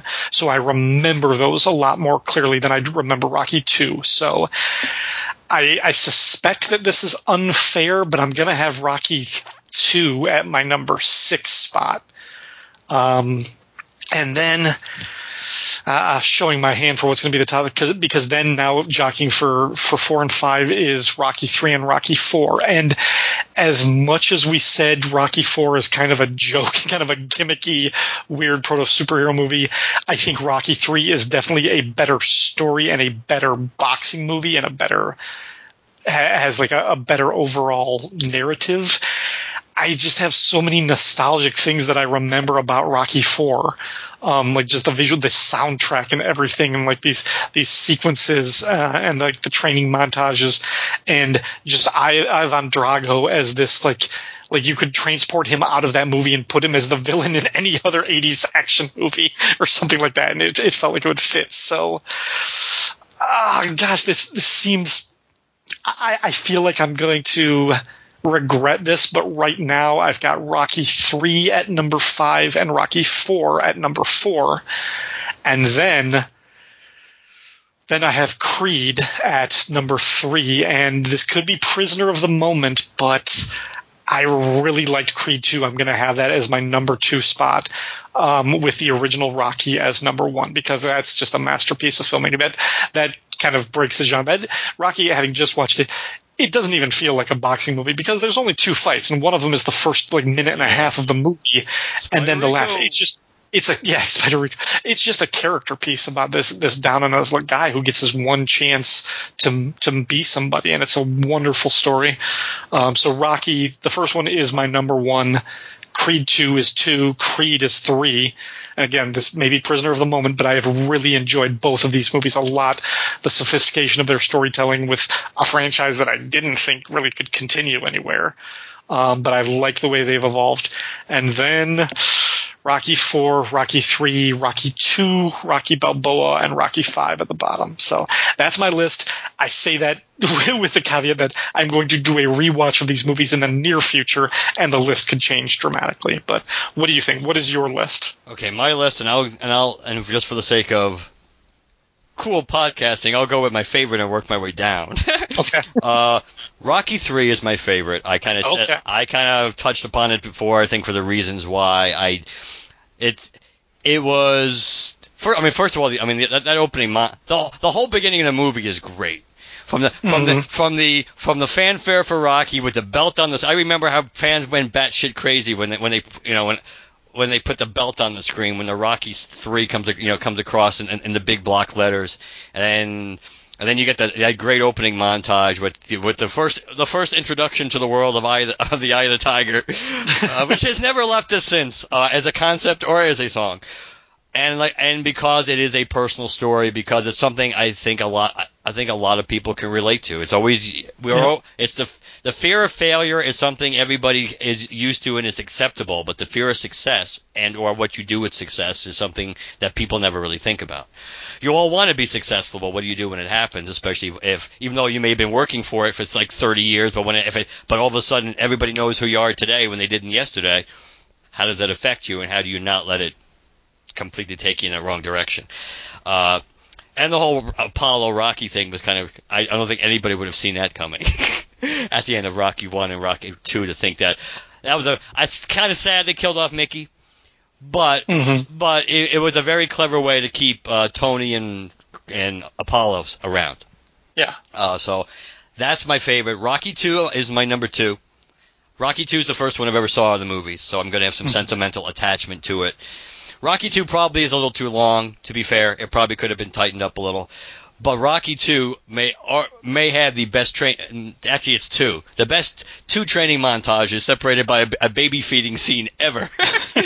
From the point Adrian tells him to win to the t- you know to the time he runs up the steps with all those kids. That I think that is probably my absolute of all the good training montages, even as good as the Rocky Four ones are. hmm That and the and the Rocky Three one with Apollo and him actually. Lo- Can he swim with a name like Rock? that just seeing seeing him transform into a boxer, which you never thought you could. There's something about that the whole and the, and the Rocky Two fight. Everything there's just something about everything in that movie. I just love I just love Rocky Two. Uh, Rocky Balboa is my third favorite. I think Rocky Balboa is really a high quality movie. It's a great character piece. It's a nice. It's a. If you're looking, leaving out the Creed movies, if you're just looking at the series when Rocky was the complete focus, it's a perfect bookend to the first movie. And I, and I, even though, and I liked the fact, even though you do miss Ad, I missed Adrian to a certain extent. I kind of missed Paulie more in Creed. I think they keeping Paulie might have been that seemed like a pointless death. Adrian, I think it was a plot point. It made sense because if Adrian was around, then it was going to be the same spiel because she wasn't going to let him fight, and he was going to want to fight, and then eventually she'd come around. And after a while, I got to be honest with you, by Rocky Four, that got old for me. I understood Rocky Three, and, and I understood Rocky Two. I definitely understood Rocky Three. She was the mo- the motivator, just like in Rocky Two. But I got after a while, I got to the point where it kind of like seemed like you know she was carrying his you know what's in her purse all the time that he couldn't do Mhm. anything without her approval. And after a while, that gets emasculating. Even though I understand the romantic concept and the idea of the two parts completing each other, I get it. But that's why I at least liked Rocky Balboa because this because you saw the character. Yes, there were people that were mo- they were agreeing with him or supporting him, but it, he was the one who wanted to do this. Uh, I actually I have Creed 2 next, and you're right, it could be the drug of the moment, but I really liked it. I think as a movie in the franchise, it works really well. I have Creed next. Uh, it's a really good movie. Rocky is an excellent movie, and as a qual- from the quality perspective, Rocky is absolutely the best of the movie. I don't think wa- I don't think Rocky is highly rewatchable from beginning to end as much as the others, and sometimes that rank fall that factors into my ranking. That if I It's was- a very it's a very slow and Yes. quiet movie. It's very peaceful. It's actually it's the movie that feels the least like a Rocky movie. That's- like I'll I'll, I'll grant you that it prob- doesn't feel yeah, like a Rocky. That, that's probably a good way of describing it. I like it. It's a, gr- it's you know, and obviously the whole Stall- Stallone story, which mirrored Rocky to get it made and everything. It's a, gr- it's a great movie. I don't think, I mean, it, there's, I don't think there's much debate that it's the best movie quality wise in the franchise. But if I'm sitting down to watch a Rocky movie, this is probably about where I throw it in. And actually, to be fair, that's not even true because I, because I, I have it above Rocky Four. Rocky Four is next, but I would watch Rocky Four before Rocky, just because Mhm. Rocky Four is highly rewatchable. It is just a music video, with a couple of fights thrown in. That criticism other people have made too is fair. The movie is the most unlike Rocky. I think it, I think Rocky Four is the most completely unlike Rocky movie. Doesn't have any Bill Conti mu- music. Doesn't begin with Rocky and big block letters going across the screen.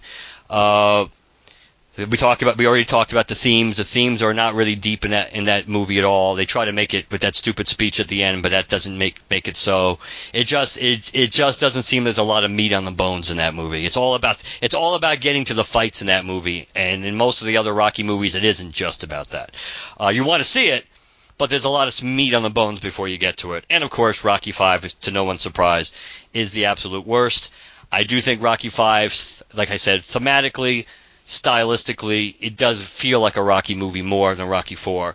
But because of their poor decision and what to what they did with with the Rocky character, though I kind the only thing I liked about that at the time was it did kind of flip the bird to Rocky Four on some level because Rocky Four did seem like we said it jumped the shark and took the franchise in a different direction, and Rocky Five kind of points almost like puts that right in your face that it did. Yeah. Because Yeah. you know, because the only thing that the only, they, because it's literally there was nothing good that really came out of. Even his victory wasn't a victory. It screwed up his whole life and everything else. Right. That uh so I I kind of so I so I at least he didn't kill him like he was supposed like he originally was going to do. Thank God. He was St- Stallone was plan his original idea for Rocky Five was to have him die at the hospital after beating Tommy Gunn.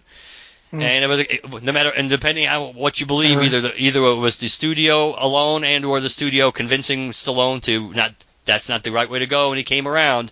But either way, they decided not to do that, and thank God because if they had done that, not only would we have been denied the two Creed performances, we also would have been denied Rocky Balboa, which was a much more fitting.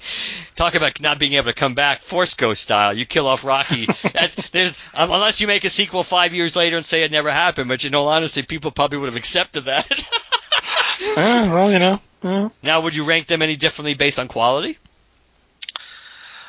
Oh, That was that's You the, know- that was the wild that was the wild card thing I didn't tell you to make a list for, just in case if it, and see, and see, and I that, and I, I mean, I noticed that like just the the the vast difference in our our rankings. I mean, with your preference for Rockies three and two, again, I haven't seen them in twenty years. So that's something that you know. Ask me again in a little while after I've after I've done the rewatch, and I can Yeah. give you an, I can give you an alternate list. But uh, yeah, so like quality, I, I yeah, I can't, I couldn't even tell you what those are right now. So I'm I'm just going on what I feel like watching and the nostalgia in the case of Rocky Four, which you're right is is a silly kind of dumb movie, but it I, I but it it's a fun, me- silly, dumb movie. Right, in as in as much as a music video, as much as like a you know a Stan Bush or Journey or or Survivor music video could be.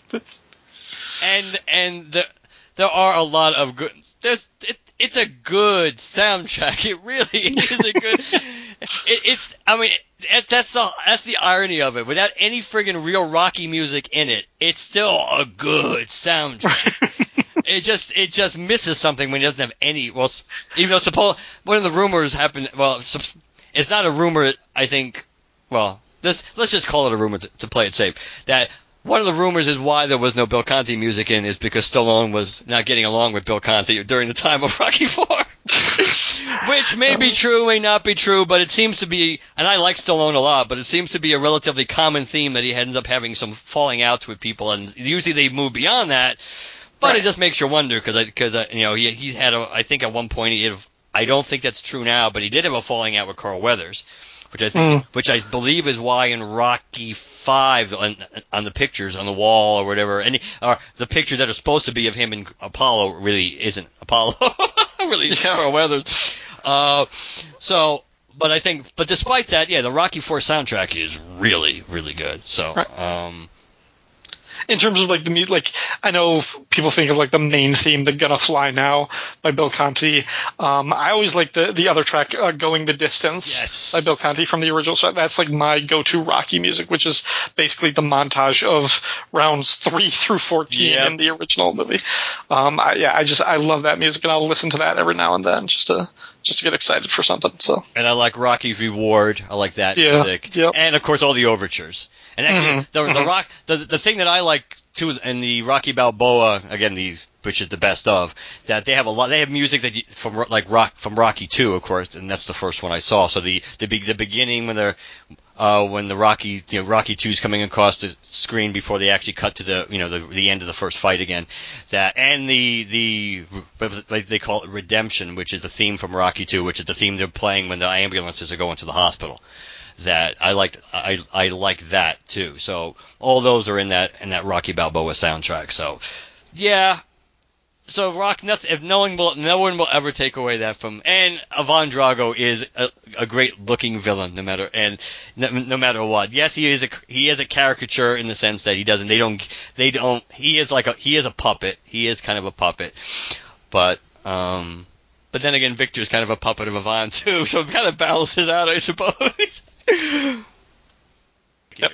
was gonna say this is gonna be Dolph Lundgren's moment because he's in this, and then like in like two or three weeks he's gonna be in Aquaman too. Yes, yes. Uh, good for him. Good for him. Yeah, He- yeah. And and again, he did. He I think he did quite well with not a not a lot of screen time in this movie. Right. I think he I think he made it. I think he made it count, and I think they did a good. I think they certainly fleshed out both him and Victor as much as they could, considering they don't have a lot of screen time. Right. And considering he was just generic three like two dimensional or even one dimensional villain in the first ride. He was just like a force of nature, engine of destruction, robot type of I mean they compared him to a machine Right. everything. Like there there really wasn't anything under the surface in Rocky Four. What they did with the character for this one, I was very impressed, and I thought again, like I, I was just as compelled, if not more so, in the Drago storyline of this movie as I was with Donnie and his family. I would I would echo those sentiments. I think they I think they succeeded. As as I read, I think it was in the the uh, Forbes uh, article. I think it was Scott Mendelson saying that that basically Creed 2 was the absolute best possible movie you ever could have imagined or thought could have been made based on the premise of this sequel that you knew it was floating. Or, he exaggerated saying we knew it Right, right. for three years, but but but that it was the best possible movie like Stallone and company could have made based on the premise for the sequel for the sequel.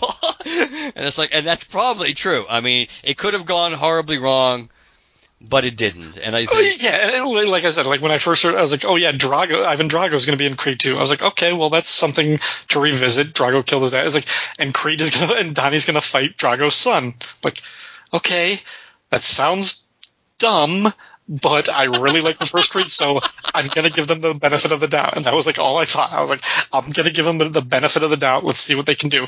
And watching it, I was like, well, they, they really impressed me. So, and I think the surpri- the most surprising thing is not that it did w- really well at the box office with like 56 million during its premiere, going back to the like the days the Wednesday before Thanksgiving and everything.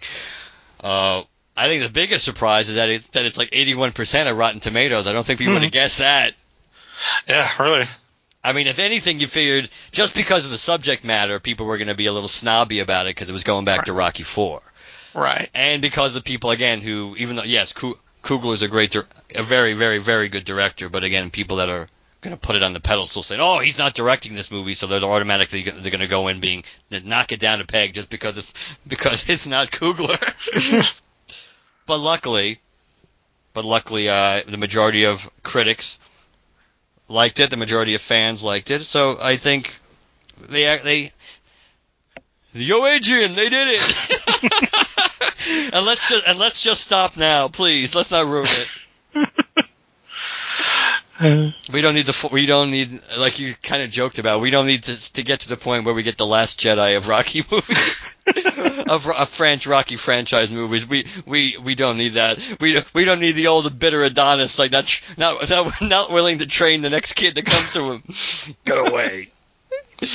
No, I, I think our plan for um, Yes. Logan Logan Balboa and Amara Creed uh, as like the ultimate fighters, or either either them partnering together in like an American Gladiators type of thing against you know Clubber Lang's daughter and and the next generation of Dragos, or we go we take it even one step further and and Logan and Amara's child, their love child. Love child. Uh, we can dream. Um, yeah. So before That, that's gonna that's gonna be the child that like you know like fights off the zombie invasion or that- whatever. that- the like- that's the next chosen one. yeah, that's, that's the child that like single handedly fights back the alien invasion. Like, yes, literally by hand. Yeah. and by feet. Well, uh, so before uh, so before I get into our traditional what passes for traditional clothes, uh, anything you'd like to promote? Now's your time, my friend. Uh, well, uh, you can find me on the Fire and Water Podcast Network. I have several shows. Uh, my new passion project is Cheerscast, uh, which is uh, an episode recap of my favorite sitcom from the 80s and 90s, Cheers. Uh, although that show is going to take a little bit of a break in the month of December while I get back to some of my other shows and do a few little fun side projects. Um, but yeah, I've got a few other podcasts on that network. Um, you can find me on Facebook and Twitter. Um, and yeah, thank you, thank you for having me on this episode. It was great to talk about this franchise, which I, I, I definitely need to go back and revisit some of these old Rocky movies. But um, I have really enjoyed the two Creeds, and I really enjoyed this one. And I think everybody should uh, should go out in the theaters and see this one. Well, you're very welcome for, and I'm and I should thank you for coming on because I'm because I'm glad that we like I mentioned we had kind of hoped we were going to do one about Halloween, which probably wouldn't have been as lengthy about this, even though I think we both like Halloween, but especially since it's real easy to leave out all the other parts because Halloween 2018 kind of kind of wanted they kind of did, even though it's like we're going to give you. When you watch it, you'll realize they didn't give they did, they didn't forget about Halloween 2 that much because there's way too many references to Halloween 2. uh, but but for this, yeah, it's good that we're both big fans of the franchise, and I'm I I like Halloween a lot, but I'm much more passionate about Rocky than I am about. It's much more important to me than, uh, and I think it's given a lot more entries to deserve that emotional response it gets from me than Halloween. So, thank you again for coming on. Uh, let me do the quick going through the you know the housekeeping at the mm-hmm. end. And instead of the beginning, uh, lanterncast at gmail.com. Uh, the email, if you'd like to contact us, the website is, of course, lanterncast.com. I know, not original, but it's true. uh, you can follow us on Twitter, like us on Facebook, hashtag GLCast. You can find us on either of those. iTunes and Stitcher, whichever platform you listen to us on, please leave us a positive review. And last but not least, the voicemail is 708 Lantern. So 708 Lantern, and let you let us know what you think. I think, based on the timing of this episode, the next episode for this show will probably be The Green Lantern number two.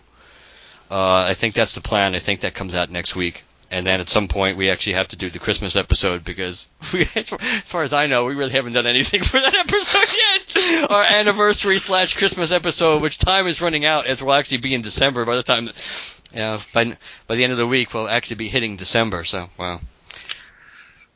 So get on that, Chad. Yeah, it's not just Chad, but coming back off of vacation and then Thanksgiving, it's so. well, well, we'll crack the whip on each other and hopefully be able to put get some stuff done. But I think that's it for tonight. So good night, everybody. Good night.